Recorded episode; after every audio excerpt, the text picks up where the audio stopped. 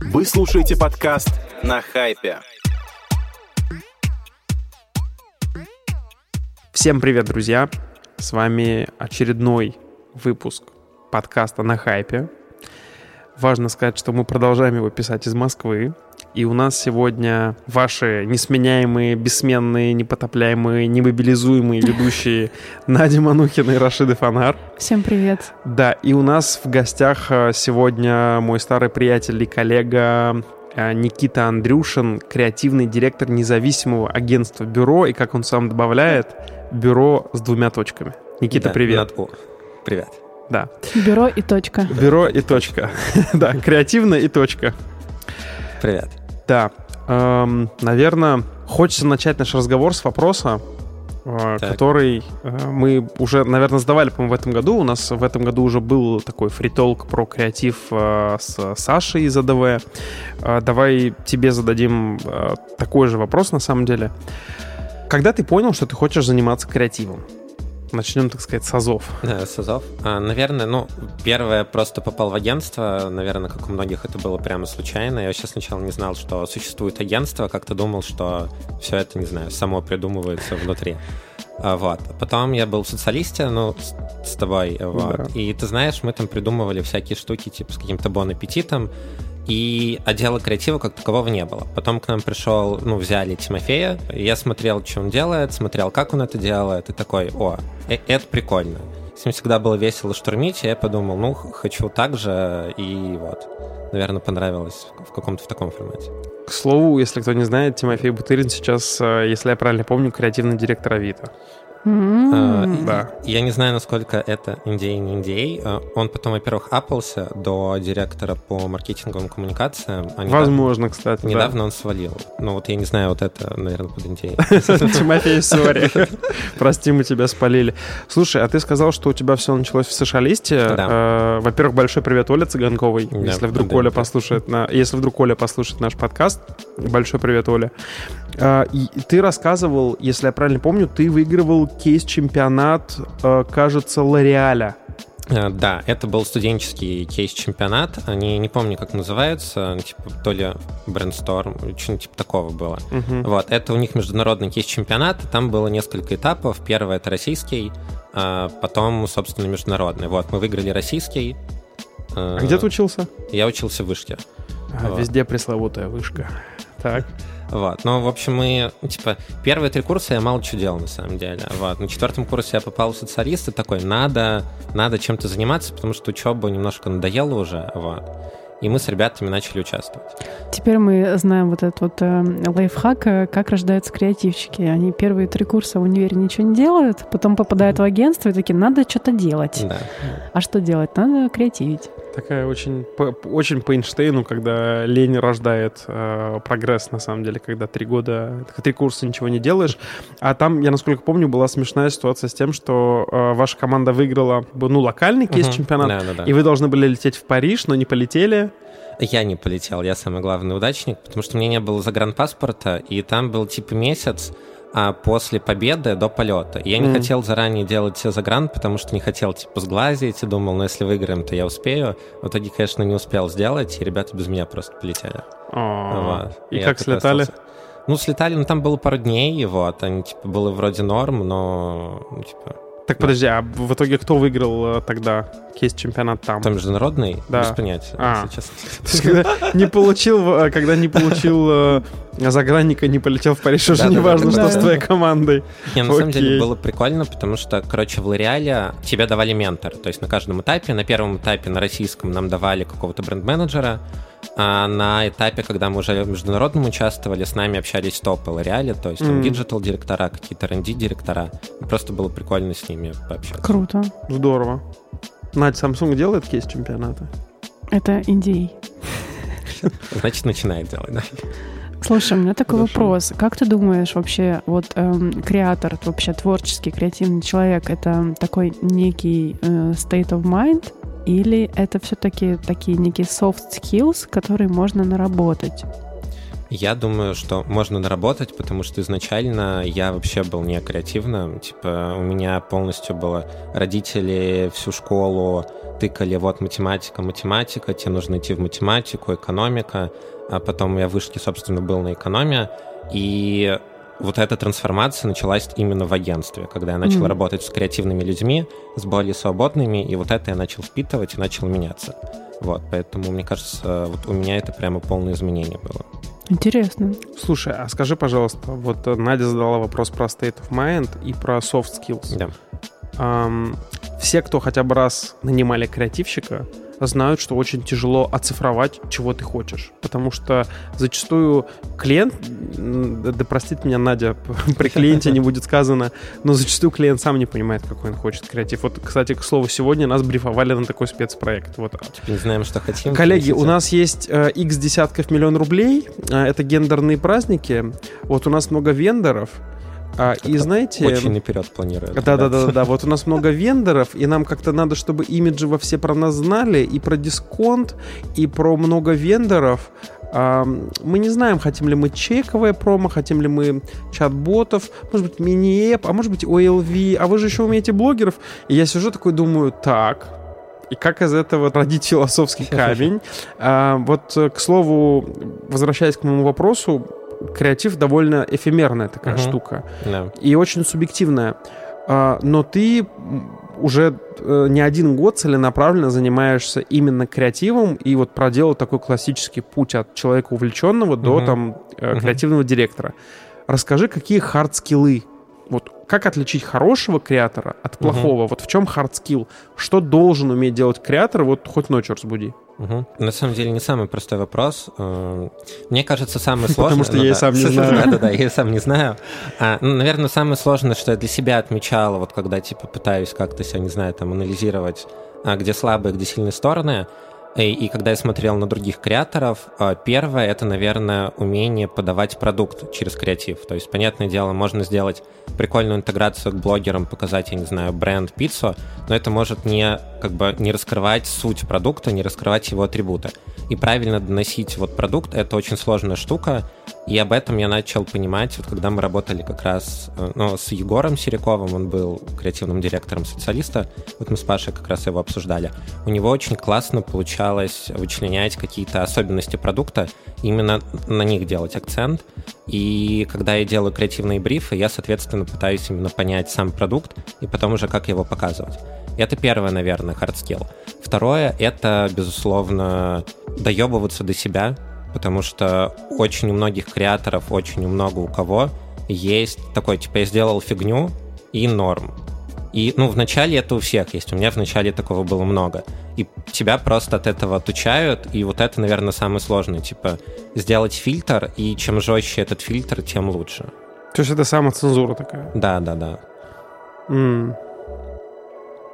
А как это у тебя происходит сейчас? То есть ты это уже автоматически да, как да. срабатывает? Это автоматически. Типа сначала э, тебе со стороны говорят, нет, это фигня передела, нет, это фигня передела, объясняют почему. Потом ты сам понимаешь, о, это фигня, я это должен переделать. Ну, типа, я это не могу показать клиенту. Вот. Mm. Ты сам начинаешь там до себя, ну и до других тоже как бы докапываться, и продукт должен быть классным. Вот. Понятно. То есть, получается, в маркетинге даже такая творческая специальность, э, как креатор, но все равно такая очень аналитическая, можно сказать. То есть нельзя просто дать полет фантазии. Действительно нужно четко, э, четко следовать брифу и, наверное, даже думать за клиента, как его же продукт показать круче. Ну, вообще, да, глобально, мне кажется, ну, прикол агентств в том, что, во-первых, в агентствах есть стратегия. Uh-huh. Ну, по ну, типа, над какими-то вот крутыми брифами работают стратегии, и они разбирают и продукт, и то, как правильно его нужно подавать. И в целом есть, там, пускай это не полностью забираешь на себя задачу брендов, но все равно в каком-то формате ты должен на себя это брать и советовать клиенту, как это сделать. Ну, потому что, грубо говоря, ты агентство, у тебя есть экспертиза. Вот, uh-huh. понятное дело, клиент лучше знает продукт, но ты там считается, что лучше знаешь рынок, потому что с большим количеством брендов работаешь. Да. И да, я согласен, что даже креаторам нужно думать, ну, потому что если тебе хочется просто покреативить, ну, иди, не знаю, присуй мультики, почитай рэп, я не знаю, там, ну, э, сделай бренд один. Ну, короче, креатив это же... Ты сейчас просто перечислил две вещи, три вещи, которые я делал. Рисовал граффити, читал рэп и придумывал бренд одежды. Серьезно? Вот почему я не стал креативщиком, да. Вот, ну, то есть, да, креатив, он, типа, ты не себя раскрываешь, mm-hmm. по сути, как mm-hmm. творческую личность, ты выполняешь задачу, и вот, ну, твоя задача, типа, сделать это эффективно, а не сделать это креативно. У меня, кстати, возможно, вот поэтому есть какой-то небольшой скепсис относительно наград, потому что ты часто видишь, что ребята такие, давайте сделаем креативно. И, ну, ну, Фестивальный, может, я, но с точки зрения бизнеса бесполезный да, да, кейс да. рождается. Mm-hmm. Ну, может, mm-hmm. я просто завидую. Вот. Э, не знаю. Да. То есть само слово по себе креативно, он в маркетинге как будто бы теряет свой изначальный смысл, и когда мы подразумеваем под креативно, мы в первую очередь думаем, что это там стратегия, аналитика, продуктовый э, подтекст. Интересно получается. Слушай, ну вот у нас есть внутри как бы некое мнение, что, я имею в виду внутри хайпа, что, ну вот как есть выражение no rocket science, uh-huh. и также в креативе, что ничего креативного ты уже родить не можешь. Уже все все давно придумали uh-huh. много раз, и все занимаются вот переупаковкой. И вот, кстати, к слову о том креативе, о том брифинге, который сегодня у нас был а, на большой спецпроект, uh-huh. нам прямым текстом сказали, что ребят, нам вау-креатив не нужен, нам нужно, чтобы были результаты. Uh-huh. Просто uh-huh. упакуйте uh-huh. это как-то, ну, чтобы нам это нравилось.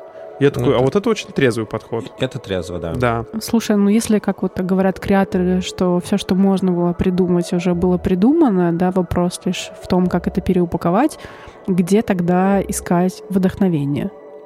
Ну, по сути, ты смотришь на то, что сделали другие, и нужно это старить таким образом, чтобы тебя не объявили в том, что ты что-то спиздил. Кради как художник. Да, да, да кради Можно как художник. прочитать реально. Ну, ну, по сути, ты берешь скорее просто не одну идею и ее тыришь, а ты берешь несколько идей, угу. и на основе там компоновки ты что-то придумываешь. Порой ты это делаешь осознанно, порой это ну, бессознательно на основе того, что ты уже делал, там смотрел.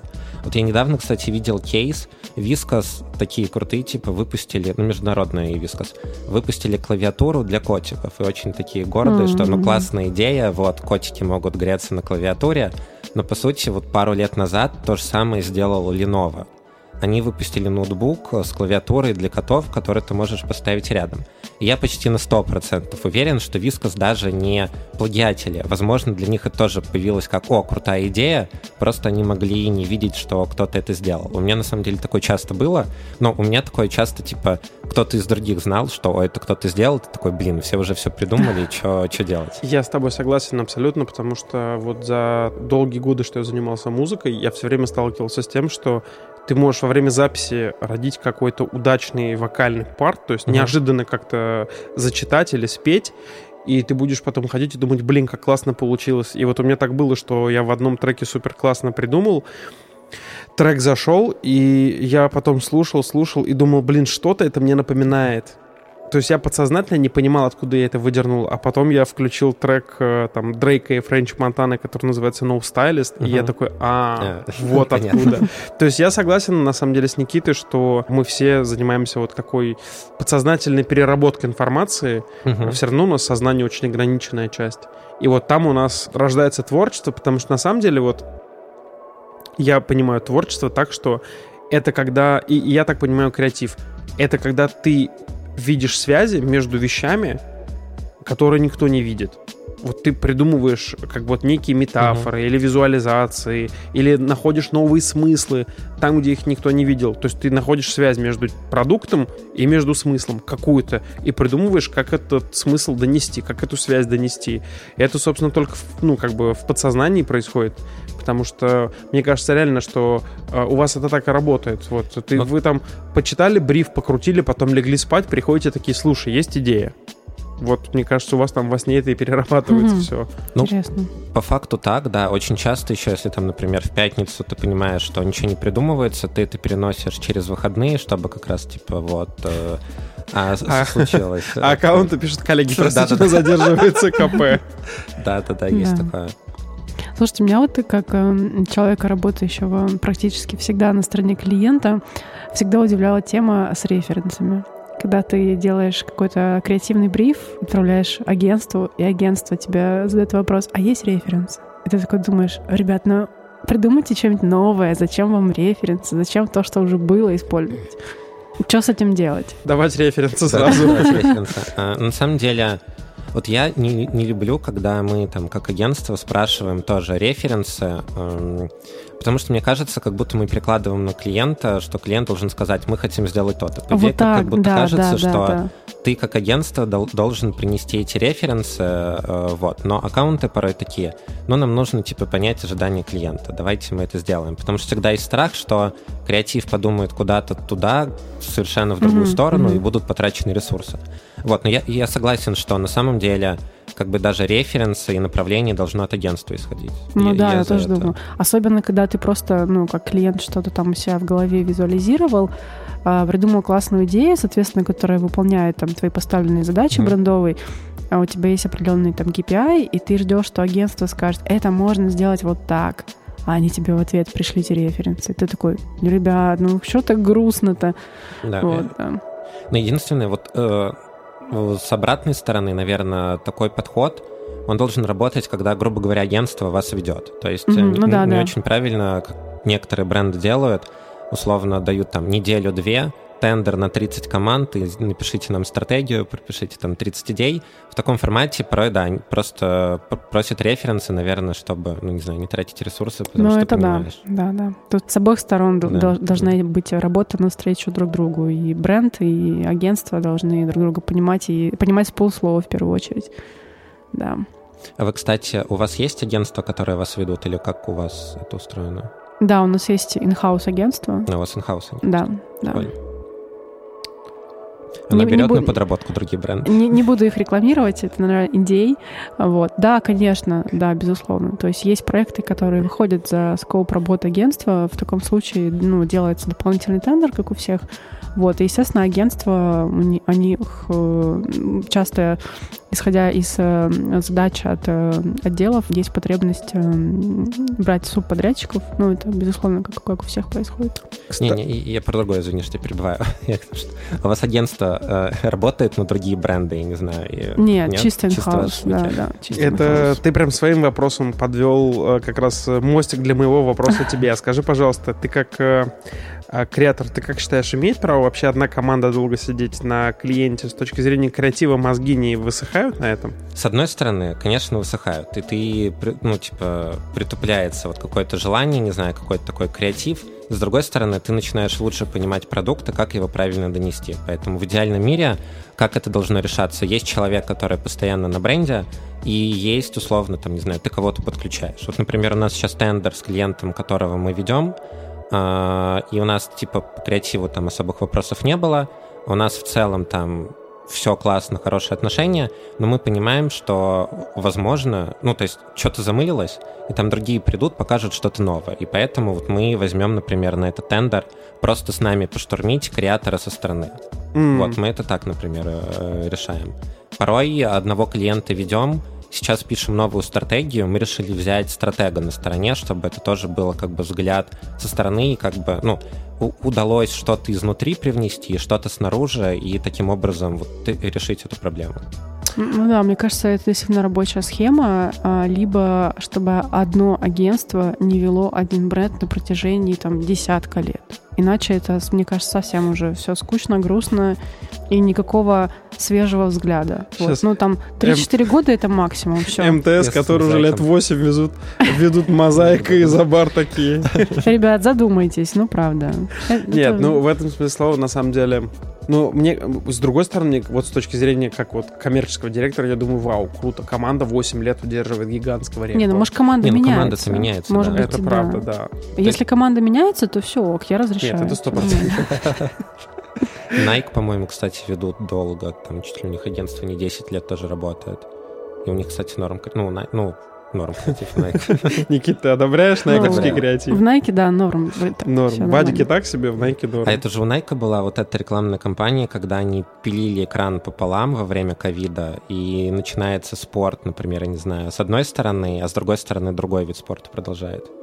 Понимаете, о чем я? А какой телек, интересно, они пилили? Нет, Какая экран была имеется в виду не Марка телек. бренда. Нет, я имею в виду на телеке рекламу показывали, но это была международная реклама, она прям супер известная. Это, была. по-моему, Nike были, Nike, да. да. Потом мы просто в России начали сейчас все подряд копировать. Дважды два выпустили ребрендинг прямо один в один. И очень Они а референс использовали, референсов, да, найковский. Не украл, а проинспирировался. Да, не украл, вдохновился. Ну да? да, да, да. На самом деле для меня у Nike навсегда это одна реклама. Э, Помнишь, э, ну, мне кажется, ты должен помнить немножко сексизма в этом подкасте. Прости, Надюш. Это просто футбольная реклама, которую Nike снял Гай Рич от первого лица. Да. Это легендарный ролик. Просто вот все, кто играли в футбол, э, мне кажется, мы с тобой примерно ровесники, все мальчишки помнят эту рекламу, потому что э, это как раз было время, когда там Гай Ричи выпустил «Большой куш», «Карта, деньги, два ствола», потом у него выходит «Рок-н-ролльчик», и примерно вот в этой череде фильмов у него выходит супер крутой э, ролик от первого лица, где молодого футболиста забирают селекционер играть в, Арс- в Арсенал, и там в ролике играют Рональдиньо, Криштиану Роналду, Луиш Фигу. Мне ну, кажется, короче, даже я даже помню какой-то ролик, просто ты думал, вау, вообще что это? Мечта просто. И, и я, правда, его сам не видел, вот. Ну, нет, точнее, как сказать, я его видел недавно, а я его не видел в детстве как раз по телеку, а недавно в каком-то канале его как раз показывали. А его по телеку и прикольно. не было. Не было? Вот, то есть я, у меня вот был этот Siemens, э, как, как он синенький, А65, Его передавали а, а по потом, порту. Пот- да, да, да, а потом, и, а у ребят во дворе был вот, э, пом- помнишь, был такой Siemens MX65 с такой стальной херней сверху, оранжевенький. Да, да. Вот. Э, И вот на- ребята, у которых были телефоны, у которых уже есть э, 3GP видео, они нам показывали эту рекламу. То есть это вообще какое-то было вау. Ты смотрел, как тебе чувак с телефона показывает рекламу как бы производителя Boots. Ты думал, что вообще происходит? Ну, очень круто. Слушайте, а какая вообще у вас э, любимая самая реклама? Ну, креативная, имею в виду. У меня есть. Это Spotify. Это, по-моему, тоже был период ковида. У них была, был те- телеролик или вышка. Короче, там прикол в том, что они взяли инсайт а, один, а, что перед тем, как выйти из машины, ты дослушиваешь песню до конца. И показали его условно с разных сторон. Там, я не знаю, доставщик пиццы приезжает, он не выходит. Папа забирает дочку с балетной школы, и она его ждет под дождем, потому что он не может выйти и дослушивает вот эту М, песню. Прикольно. И самый прикол был в том, что реклама заканчивается, там домой заказали пиццу, вся семья ждет у окна, когда выйдет э, чувак из пиццы, а идет перебивка, пэкшот, и он вместо того, чтобы выйти, вот эту песню еще раз себе ставит. И я А, такой, второй инструмент, круто. блин, очень круто. Круто. Мне нравятся такие рекламы. Блин, прикольно, что ты смотришь рекламу, но это, наверное, профессионально. Ты смотришь рекламу с точки зрения того, чтобы увидеть, сколько инсайтов э, она отрабатывает, насколько Да, она да. структурирована. Я смотрю рекламу с точки зрения того, что насколько она переключила мое внимание. То есть меня сложно зацепить рекламой, и я смотрю с точки зрения зрелищности, сколько я не Вкусовые переключаю. сосочки. Нет, это... Вот это, кстати, я такой... «Э, Что это? Ну, забавно, прикольно. Я могу перечислить, наверное... Ну, мы не берем, да, никакие там продукт плейсменты, рекламные интеграции. Мы говорим Мгм. про большое, про OLV или про телек. Вот у меня таких, наверное, за всю жизнь сильных рекламных кампаний, которые я бы запомнил, это, ну вот, очевидно, это вот эта реклама Nike, Мгм. потому что я ее даже недавно просто искал пересмотреть. А потом из недавнего я очень запомнил почему-то. а, помните, у Сбера была а, рекламная кампания по телеку, где они с помощью дипфейка возродили Жоржа Милославского. Перед Новым годом показывали. Новым да, годом. Это круто, да. Блин, это прям очень круто. Ну, Типа с судьбою встретиться. Да, да, да, да, да. Прям и показывают да, еще да. всю экосистему Сбера. Я Мгм. думаю, блин, как классно. Это как раз вот был Да. конец 21 года. А это не Иван Васильевич? Вот. Да, из Ивана да. Васильевича Да, да, да, и Жорж. Милославский. Да, да, а да, там да, просто да. странно. Вот мне что было странно, по-моему, нам в рабочем чате какой-то клиент написал, типа, ну это же мошенник. Ну, мошенник, Да, да, потому да. что он по сценарию мошенник, Да, Жорж, да, Жорж да. Милославский. И он типа как типа, рекламное лицо Сбера. Да, и это тоже вау. Для меня это тоже вау. Интересно, такая типа самоирония? Там, понимаешь, дело в это? том, что ну, для знатоков этого фильма э, в советские годы ведь не было большого разнообразия банков. Мгм. И там в фильме есть ключевая сцена, где он поворачивается и говорит, граждане, храните деньги в кассах сберегательного банка. А это Да, и есть Сбер. Да, да, да, да, Да, и тут он как бы Да. пытается такой, типа... И еще там в фильме есть сцена, где он пытается открыть этот шкаф, у него не получается. А тут, типа, просто карта Сбера и снял столько денег, сколько нужно. Ну, то есть, как бы... То есть, они обыграли это- кредитку, лозунг, продукт экосистемы. Очень прикольно Слушай, было. получается, креаторы очень глубоко копнули прям в сценарий фильма, да, когда он там, ну, об- обкрадывает квартиру, Мгм. прям поворачивается в камеру, как она рассказала, и говорит, граждане, вот делайте то-то, то-то, то-то, да? Вот, ну, это действительно, действительно очень круто. Мне кажется, еще очень круто они выбрали как-то, знаешь, ну они же могли выбрать там типа блогера, могли выбрать какого-то селеба, могли выбрать даже какого-то актера. Они взяли дипфейк советского персонажа, фильм, и как-то вот реально попа- ну вот как-то они супер попали в ЦАП, потому что вот... э, Ну, Новый год. э, люди смотрят да, да, фильм да, «Иван они еще, Васильевич». наверное, думали, что действительно перед Новым годом все, ну, 31 декабря ты смотришь две картины. Да. Да. Ну, три, ладно. «Джентльмен удачи», «Иван Васильевич меняет профессию» И, перед «Иронию Новым судьбы». годом, и в новогоднюю ночь ты смотришь телевизор. Да, ну, как правило. да. Даже на фоне просто он играет, Да. чтобы там не пропустить э, Сто процентов. вот этих бой-курантов, а тут постоянная реклама одна за другой, и это песня из фильма. Очень круто ребята сделали. Слушай, а ты, кстати, считаешь, что э, вот креатив в OLV, креатив на телеке должен отличаться? Я думаю, нет, честно, не знаю. И, ну, я, правда, не очень занимаюсь рекламой на телеке, поэтому, может быть, э, там есть какие-то фишки, я не знаю, но мне кажется, что по телеку рекламы, что лови, по сути, ты и там, и там прерываешь контент, правильно? Ну, то есть Да. ролик, который там, и там может уйти на фон. Ну, то есть, э, честно, не, не знаю. Единственная разница только, мне кажется, в том, что... Ну, я когда говорю про OLV рекламу, я чаще всего имею в виду, ты там, грубо говоря, сел смотреть ютубчик, у тебя пошел прирол. Мгм. Когда я сел смотреть YouTube, зачастую у меня есть какой-то осмысленный запрос. Я хочу что-то посмотреть. И в этом смысле слова, если реклама мне не нравится, она меня раздражает. Мгм. А если я просто сижу, там, телек смотрю, Мгм. я знаю, что там будет реклама, у меня негатива к ней меньше. И еще очень прикольно, кстати, к слову об одном из э, крутых креативов. Помните историю, когда Роскомнадзор усиленно пытался заблокировать Телеграм и как-то э, какие-то, в общем говоря, ключи подбирал или что-то такое. То есть вот был какой-то концерн по поводу ключей.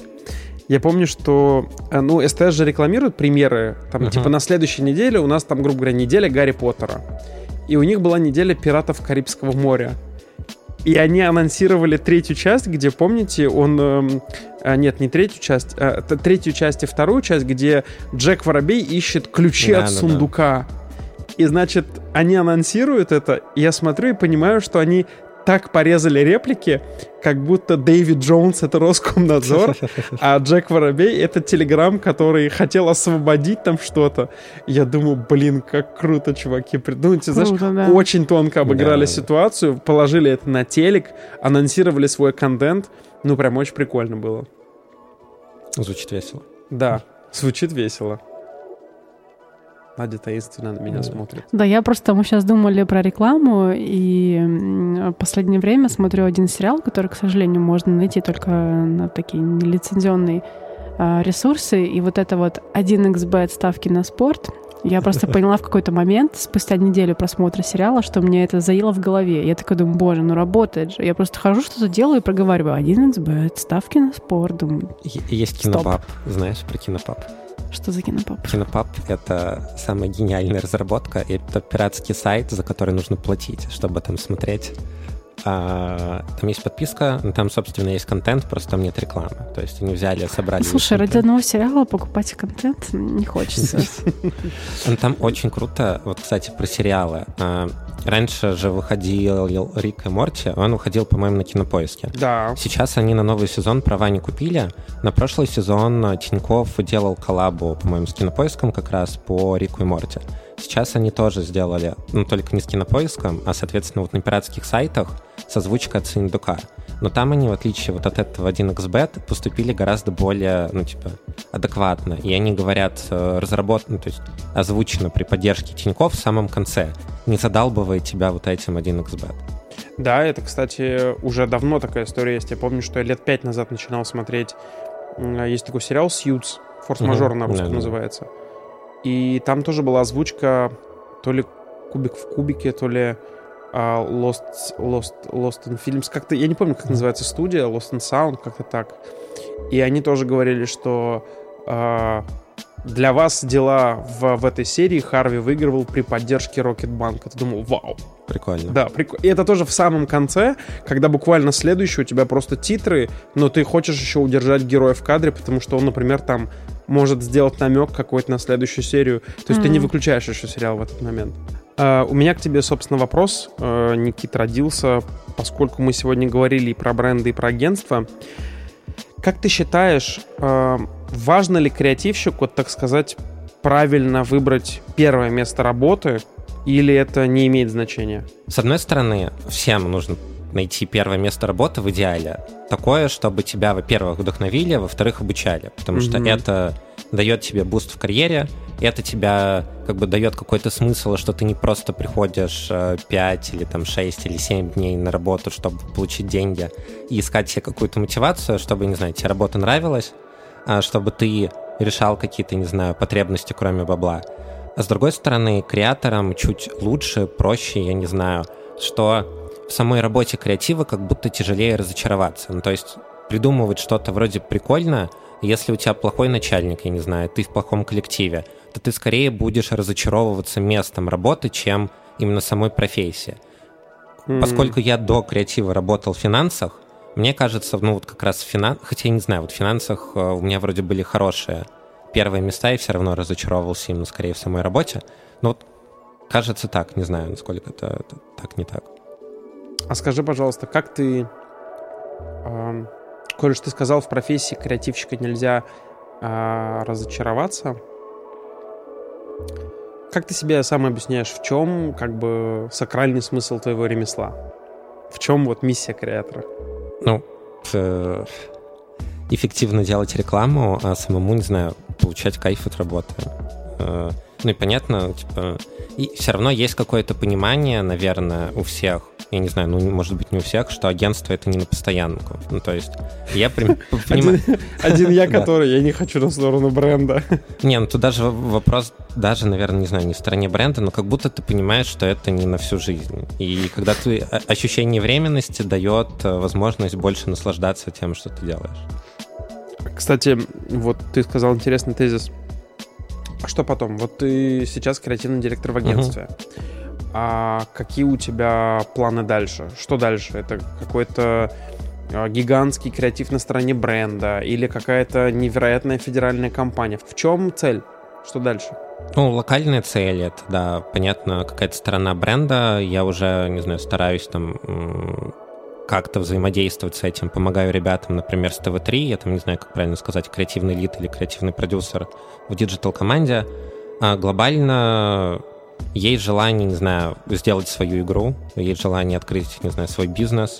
И э, просто до, до этого есть определенные более понятные шаги, которые я собираюсь сделать, поэтому это вот такая глобальная мечта. М, Просто я по шажочкам, наверное, хочу, хочу к ней идти, не знаю, насколько получится, нет.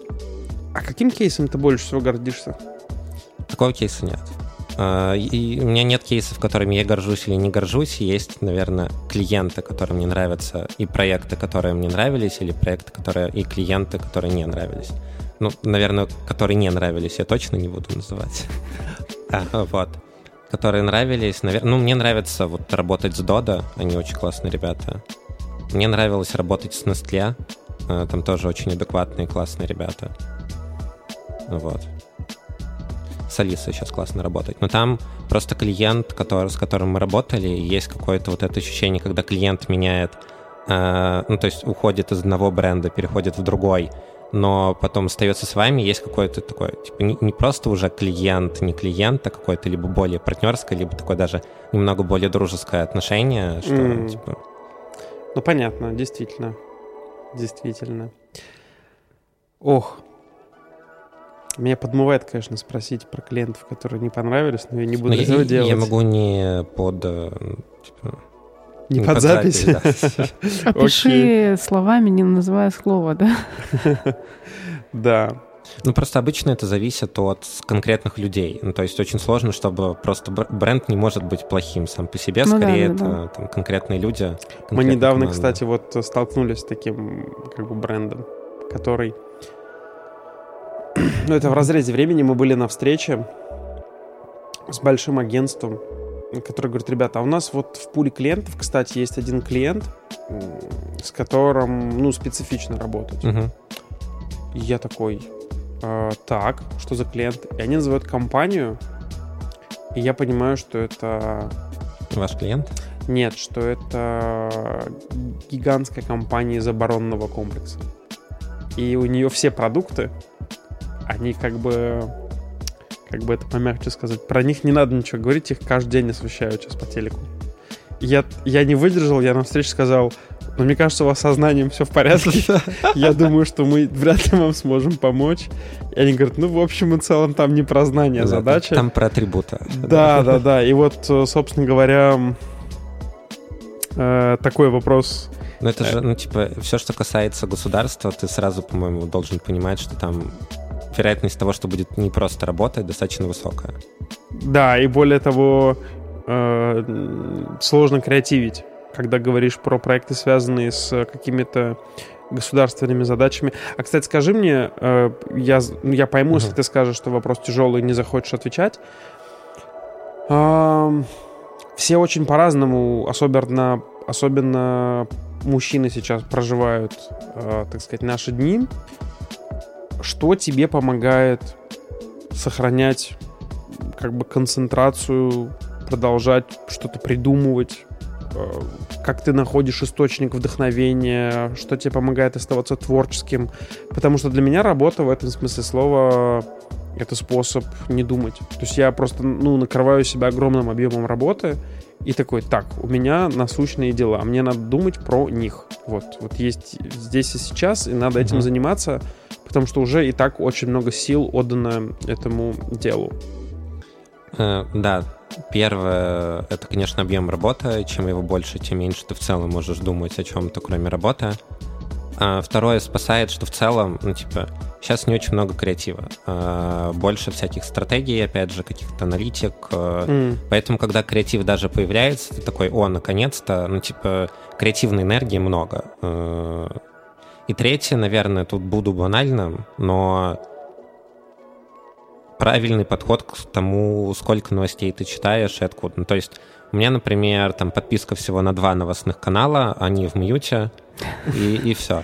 Но глобально все самые большие события ты можешь узнать даже из маркетинговых каналов, потому что вот когда была ситуация на Крымском мосту, об этом написал и русский маркетинг, и все подряд. То есть да, да, вообще глобально можно даже от новостных каналов отписаться. Самое важное это все равно а, ну да, знаешь. в повестке все равно ты будешь. Да. Ну, в повестке в той самой, а не в той, а, а не в той самой. Я имею в виду, что, ну, как бы, в новостной повестке. У меня чуть-чуть, знаешь, как будто произошел э, такой, как бы, знаешь, э, чуть-чуть... Э, чуть-чуть сердце остановилось, Да-да-да, где-то начало заваливаться в сторону пяток. Да, я дико извиняюсь, я имела в виду, что ты все равно будешь так или иначе в новостной повестке, потому что, как мне сказал а, мой начальник э, отключ... ну, отпишись от всех новостных чатов, а если что-то произойдет, то я, я тебе скажу, это раз. Второе, ты все равно об этом узнаешь. Я такая, ну, наверное, имеет смысл, да. А, замьютила. Вот, у меня там теперь 1253 новых сообщения в канале, там, не будем называть канал. Вот. Это в новостях у тебя? В телеграм-канале, да. А, мне кажется, у тебя в целом просто телеграм на мьюте. А, ну, нет. нет. Okay. Еще очень бесит, э, это не особо касается рекламы, что куча новостей, а, они такие, типа, для прогнозные, и они не забываются. Вот куча новостей, ты понимаешь, что очень много информации просто бесполезная в целом в новостных каналах. Нагнетающая, да, нагнетающая очень много этих информаций, которая не дает тебе, не дает тебе расслабиться и подумать о чем-то прекрасном и светлом, э, просто тебя придавливает э, сверху вот этой плитой, и в какой-то момент ты такой, нет, стоп, надо надо что-то делать с этим совсем.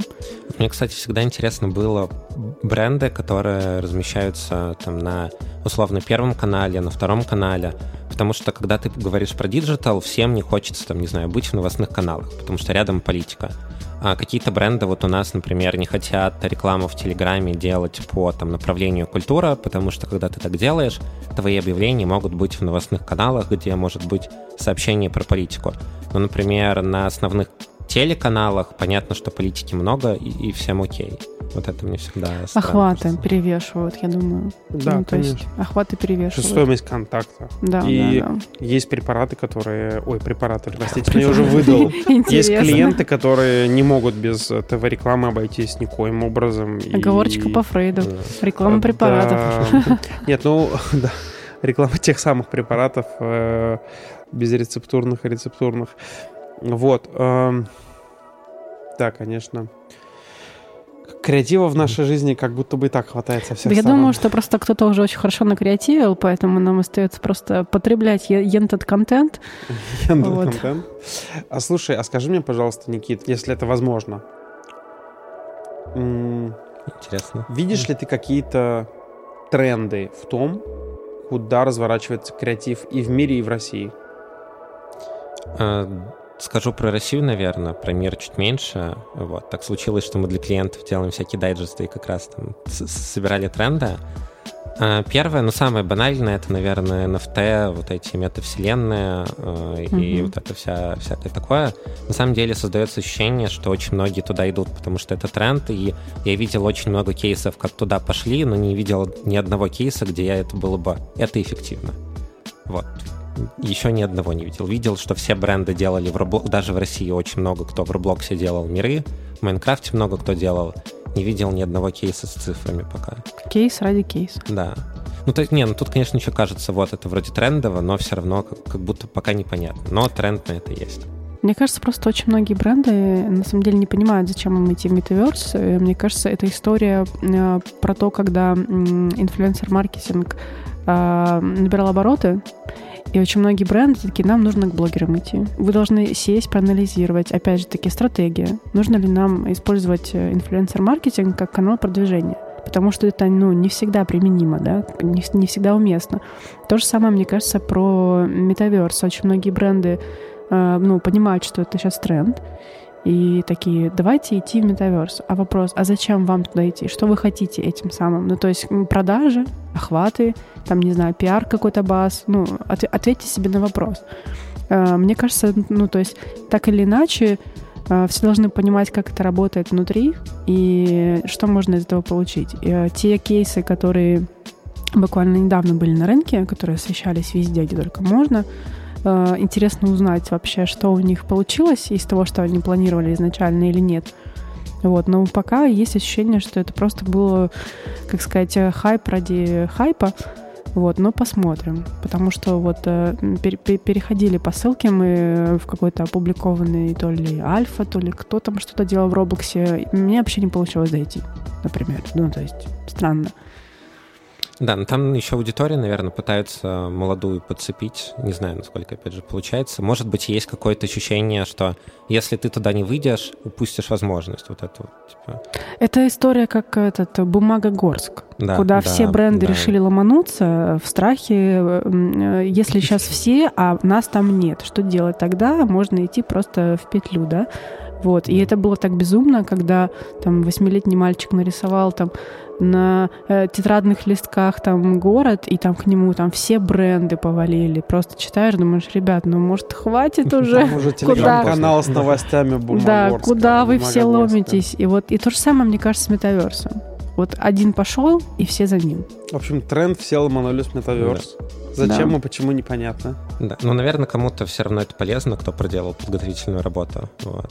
Второй тренд, вот, который мне нравится, не знаю, может, я его придумываю немного, но кейсов таких достаточно много. Это когда делают какой-то локальный креатив, э, так часто делают каналы. Вот недавно Око с Эль Капита с баром сделали коллабу. Вот какой-то локальный креатив, очень небольшой, на который тратит мало денег, а потом его посевами или, не знаю, пиар-инструментами разносят. Как будто в последнее время таких кейсов больше, возможно, потому что здесь как раз нет масштабного креатива, от которого все ушли. А, вот, но я достаточно много видел. Суббота делала, ну, вообще телеканалы очень часто это делают. И из классного делали им видео и «Белые ночи» в Питере, когда они сделали несколько плакатов, которые с краской, которые видно только в темное время суток, mm-hmm. и потом это пропиарили. Вот там, конечно, вопрос, что если это «Белые ночи», а краска, которая видно в темное время суток, не очень сходится, но в любом случае вроде получилось прикольно. Это, кстати, привет коллегам из агентства Blacklight, которые делали этот кейс. Вот, да. ну, глобально прикольно. И, и кажется, что это хорошо работает. То есть, с одной стороны, что кажется, опять же, делают неправильно, что почему-то это пиарят в маркетинговых каналах, потому что, во-первых, CPM в Телеграме там про маркетинг очень высокий, и как бы странно цеплять эту аудиторию. Ну, то есть ты можешь пойти, не знаю, если это про кино, или там про выпивку в бары, ну иди в каналы про мероприятия и бары. Зачем идти? Я думаю, что пиарят в маркетинговых каналах, чтобы потом э, подавать это куда-то на фестивальные на фестивале, кейсы и да, получать да, голоса. Да, да. Возможно. Но вот это я не одобряю, а формат что ты сделал что-то прикольное и в тематических каналах рассказала эта аудитория. Мне кажется, это классно, потому что, по сути, это новость. И это читают как новость. Это не реклама, где тебе впрямую доносят mm-hmm. рекламный э, слог, это новость. То есть внимание аудитории есть. Ты ее прочел, и если ты вот этой активации донес атрибуты, ты молодец. Но есть же такое, наверное, на рынке, как когда креативщики, рекламные агентства делают кейс ради того, чтобы чуваки из индустрии заценили. Да. Опять же таки, про фестивали история. история. Мне кажется, львиная доля кейсов, которые оценены, они оценены, потому что, оцени... ну, потому что оцениваются чуваками. Вот мне кажется, ну, да. кстати, было бы интересно, я не знаю, есть ли кейсы, которые оцениваются аудиторией? Вот, кстати, хороший вопрос. Не слышал. Вот я тоже не слышал ни про одну номинацию, ни про одну премию, в которую, условно говоря... А вот представляете, реально, вот, грубо говоря, там, не знаю, Мегафон, пусть будет Мегафон, а, говорит, ребят, вот у нас там в этом году было 4 как бы классных каких-то рекламных кампаний. А вообще вы что помните из этого? Что вы видели? Вы видели? Помните? Вам нравится? Вы считаете, что это классно? Вот мы ваши деньги абонентские потратили вот на это, чтобы с вами пообщаться. Mm-hmm. Это, кстати, было бы это, кстати, креативный кейс. Это было бы прикольно, но тут тоже вопрос. Вот, например, Мегафон, они работают там в том же телеке с Азаматом, и mm-hmm. работали с Брюсом, и они работают целый год. Но если ты целый год работаешь условно с одним образом, у тебя рекламу конкретную не вспомнят, но образ вспомнят. Угу. Ну, да. а, там какие-то конкретные рекламные ролики, которые в моменте могли, там, не знаю, сменить восприятие бренда надолго, но просто сам ролик уже забылся. Нагиев, потому, например, один... МТС там с да, Настей да. Ивлеевой. Вот я, например, не помню ни одну рекламу, но я помню, что МТС — это Нагиев. Не, у них э, был Или что, это крутой... Билайн Нагиев? Нет, не, нет, не, не, МТС, не, МТС. Билайн — это Светлаков и Пирожков. Да, да. да. Александр А. Рева. Вот. А нет, с Нагиевым были крутые кейсы, особенно в первой компании, которая анонсировала, что к Нагиеву присоединяется а, Слава Мерлоу и Настя Ивлеева, и еще Максим Виторган, по-моему. И кейс был хороший, потому что я не помню, что отвечала Настя Ивлеева, но Дима, но Нагиев подходил к Славе и говорил, э, Слава, что происходит? И Слава отвечал, я еще ничего не сделал. И это А-а-а. прикольно, потому что у него voice text Слава что-то да, сделал. Да, да. И потом у них прикольно разворачивался как-то сетка роликов. Потом с самокатами, когда они объявляли э, про самокаты Юрент и про подписку МТС Smart совместно. У них был прикольный mm-hmm. креатив, где они взяли актера из трудных подростков. Калюжный. Калюжного Глеба, да. И вот недавно у них был крутой креатив. А, мне очень понравился у МТС два ролика. А, первый, где Бондарчук эм, как будто бы снимает Нагиева в каких-то ролях угу. и просят что-то сделать, и показывают, что Нагиев супер капризный. И через какое-то время они запустили вторую часть этого ролика, где показывают, что на самом деле Бондарчук требует невозможного, и у тебя складывается картинка в голове. Классно. Что тоже очень прикольно на самом деле. И недавно был просто очень добрый э, такой ролик про семейную подписку в МТС, где Юрий Стоянов и Глеб Калюжный. И, ну, просто очень добрая реклама, потому что Юрий Стоянов, ну, ну, это вампиры средней полосы. Это городок, Надя. Да, но они же играют как раз-таки семью, Глеб и Стоянов, они играют э, в сериале э, вампиры средней полосы.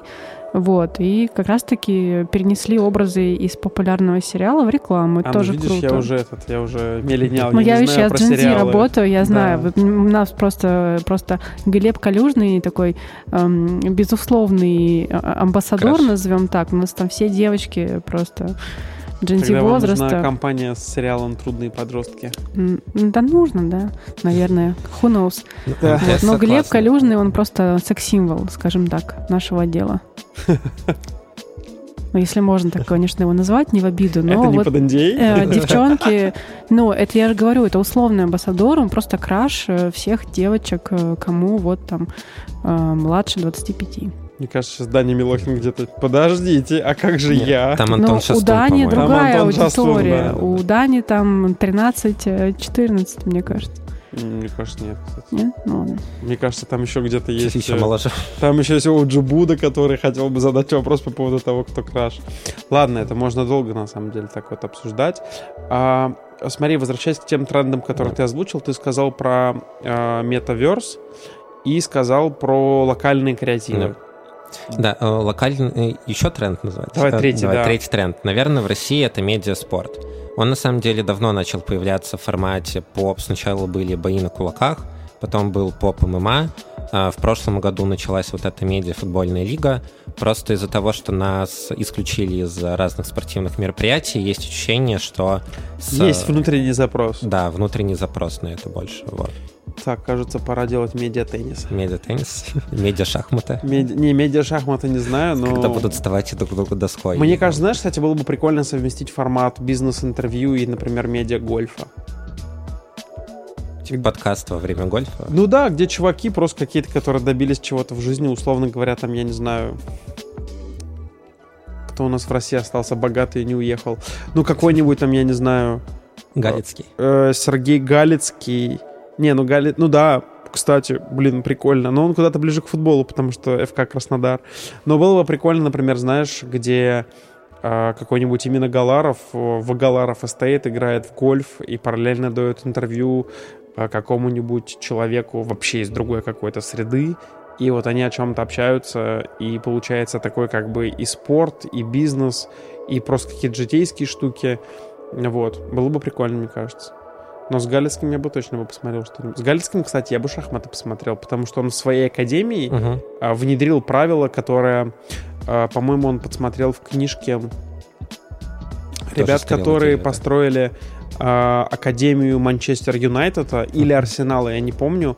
А, Там всех ребят, кто приходит в академию, заставляют играть в шахматы, потому что футболист должен быть думающим. Прикольно. Да, такой у нас получился подкаст прикольный про креатив, про креативщиков, про то, каким должно быть, эм, каким должен быть старт твоей карьеры, про то, как креативить в трудные времена. Вспоминается речь Дамблдора из Гарри Поттера про темные времена. Вот. а, И спасибо тебе большое, Никит, что нашел время. Здорово, что спасибо, ты... что позвали. Здорово, что ты перебрался в Москву. Я Вот. тоже рад. Потому что, конечно, Питер Питером, а столица столицей. Вот, а, ну что, друзья, а, с вами был а, очередной выпуск подкаста «На хайпе». Его несменные ведущие Надя Манухина и Рашид Рашида. Фанвар. Да, спасибо, Надюш. И сегодня у нас в гостях был креативный директор независимого агентства «Бюро», «Бюро с двумя точками», Точно, да. Никита Андрюшин. Спасибо. Да, всем пока. Пока.